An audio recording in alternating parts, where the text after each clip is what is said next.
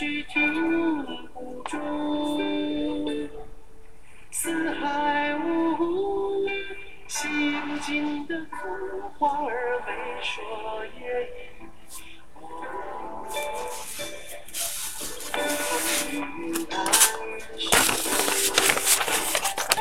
转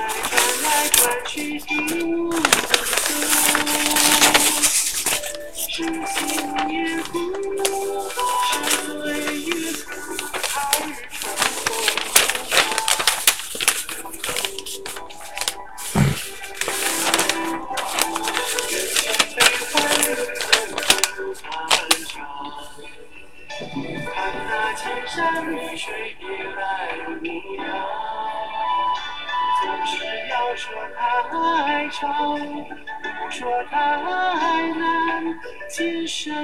随风流转。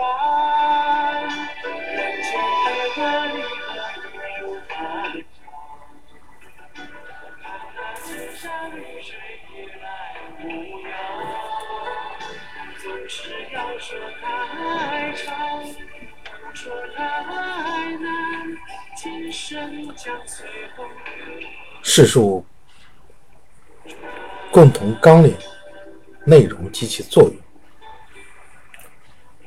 内容是关于新中国的国体和政体。一、关于新中国的国体和政体。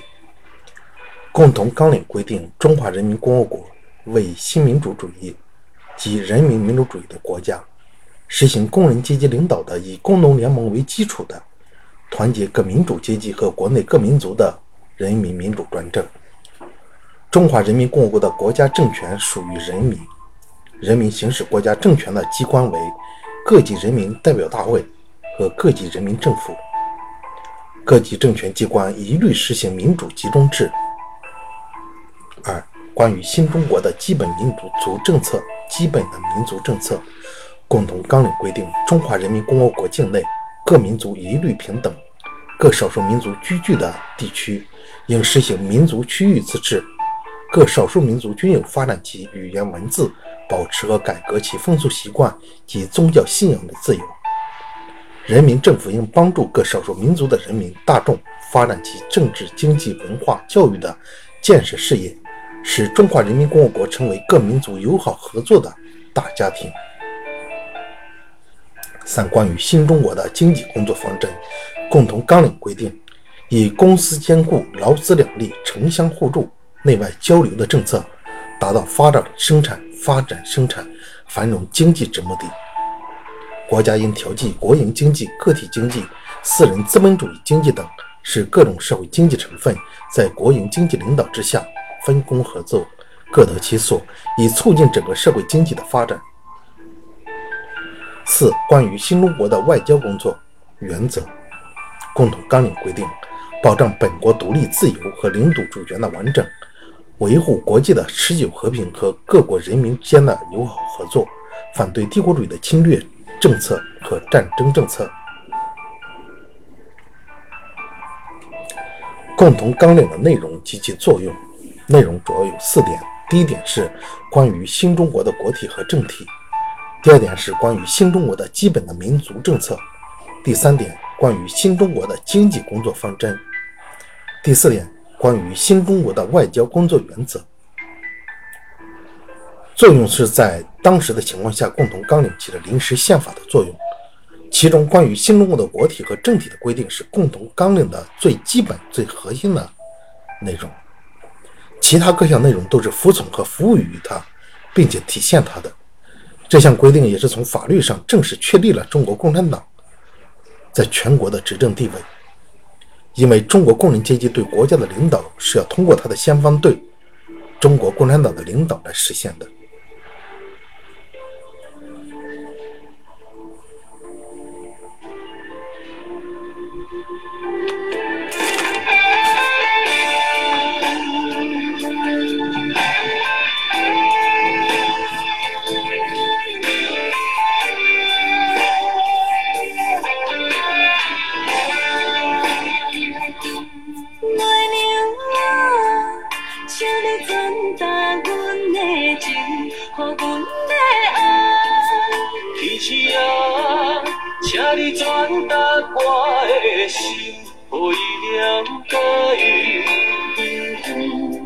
的所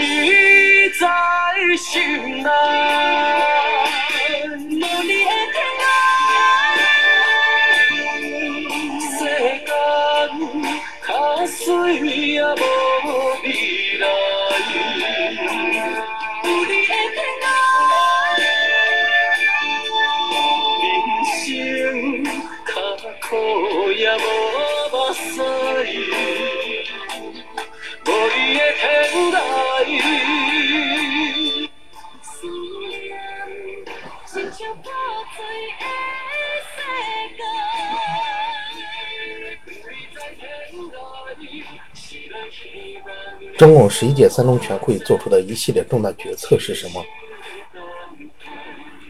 中共十一届三中全会做出的一系列重大决策是什么？可以分为三大点：已、将于全国范围的大规模的截零批孔、截零揭批林标四人帮的群众运动，已经基本顺利完成。全党工作的重点应该从一九七九年起转移到社会主义现代化建设上来。而为了适应社会主义现代化建设的需要，全会决定在党的生活和国家政治生活中加强民主，明确党的思想路线，加强党的领导机构和成立中央纪律检查委员会。三，从现在起，应当把立法工作摆到了全国人民代表大会及其常务委员会的重要议程上来。为了保障人民民主，必须加强社会主义法治，使民主制度化、法律化，使这种制度和法律具有稳定性、连续性和极大的权威，做到有法可依、有法必依、执法必严、违法必究。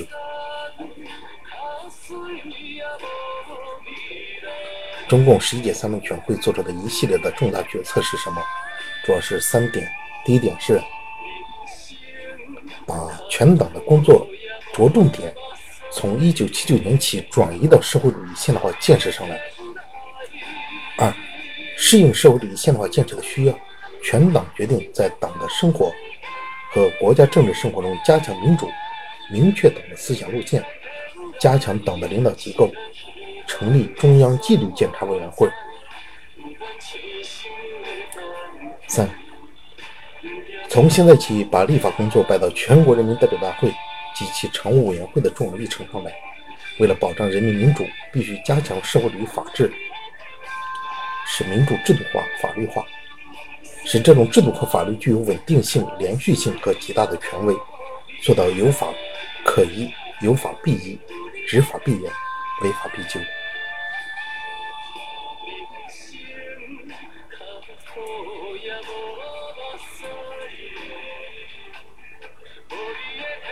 中共十一届三中全会做出的一系列的重大决策是什么？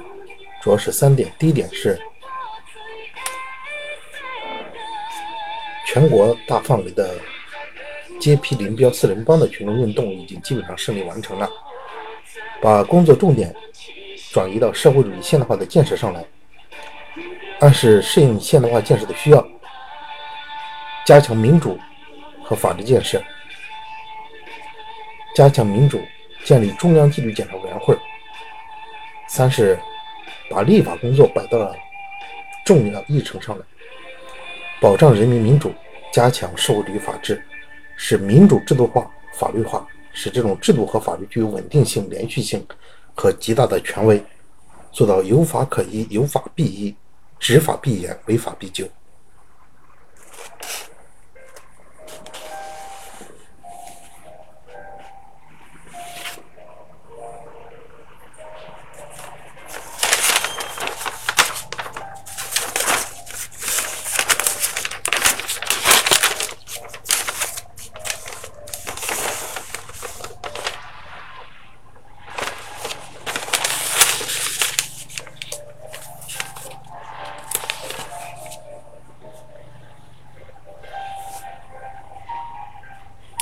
怎样认识中国共产党成立的历史特点？一方面，它是成立于俄国十月革命和第二修正第二国际修正主义破产之后，得到了列宁领导的共产国际的指导和帮助，是以俄国布尔什维克党为榜样，按照列宁的建建党原则建立起来的。他所接受的是没有被修正主义阉割的马克思主义的完整的科学世界观和社会革命论。另一方面，它是在半殖民地半封建的中国工人运动基础上产生的。中国工人阶级具有坚强的革命性，在这个阶级中不存在欧洲那种工人贵族阶层，没有社会改良主义的基础。所以，中国共产党一开始就是一个以马克思列宁主义理论为指导的党，是一个区别于区别于第二国际社会改良党的新型工人阶级革命政党。怎样认识中国共产党成立的历史特点？怎样认识中国共产党成立的历史特点？它主要是两方面。一方面呢，它是成立于俄国十月革命胜利和第二国际修正主义破产之后，得到了列宁领导的共产国际的指导和帮助，是以俄国布尔什维克党为榜样，按照列宁的建党原则建立起来的。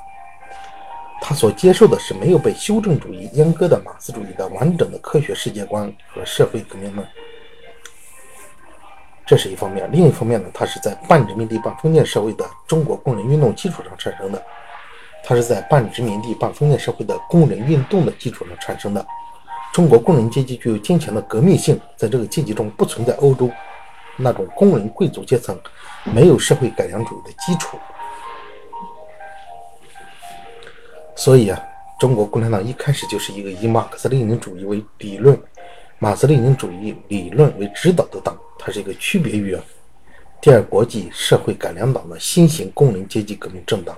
新型阶级、新型工人阶级革命政党。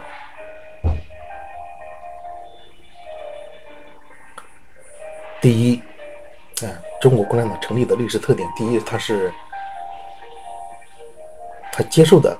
是没有被修正主义阉割的马克思主义的完整的科学世界观和社会革命论。第二，它是半殖民地半封建的中国工人阶级工人运动基础上产生的，具有坚强的革命性，不存在欧洲那种工人贵族阶层没有社会改良主义的基础。所以，中国共产党一开始就是一个以马克思列宁主义理论为指导的党，是一个区别于第二国际社会改良党的新型工人阶级革命政党。是说毛泽东对新民主主义理论的系统阐述及其意义。毛泽东撰写的《共产党发刊词》，毛泽东撰写的《共产党人发刊词》，《中国革命和中国共产党》。新民主主义论等一系列的重要理论著作，系统地阐述了中国共产党的新民主主义理论。以、毛泽东首先分析了近代中国半殖民地半封建社会的性质和主要矛盾，在此基础上科学地阐明了中国共产党领导的中国革命运动是包括民主主义革命和社会主义革命两个阶段的全部革命运动。而，毛泽东还阐明了中国共产党在新民主主义革命阶段的基本纲领：政治上推翻帝国主义和封建主义的压迫，建立一个以无产阶级为领导、以工农联盟为基础的各革命阶级联合专政的新民主主义共和国；在经济上，没收操纵国民经济、国计民生的大银行、大工业、大商业。归新民主主义国家所有，建立国营经济，没收地主阶级的土地归农民所有，并引导个体农民发展合作经济，允许民族资本主义经济的发展和富农经济的存在。文化上废除封建买办文化，发展无产阶级领导的人民大众的反帝反封建的中华民族的新文化。及民族的科学的大众的文化。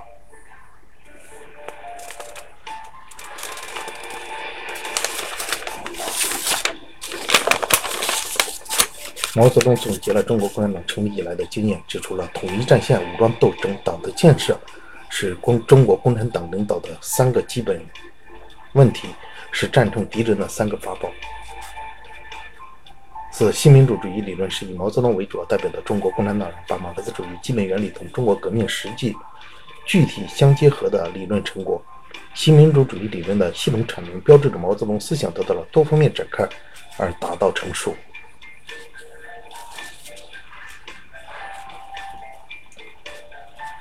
试述毛泽东对新民主主义理论的系统阐述及其意义。毛泽东撰写的《共产党人发刊词》《中国革命和中国共产党》《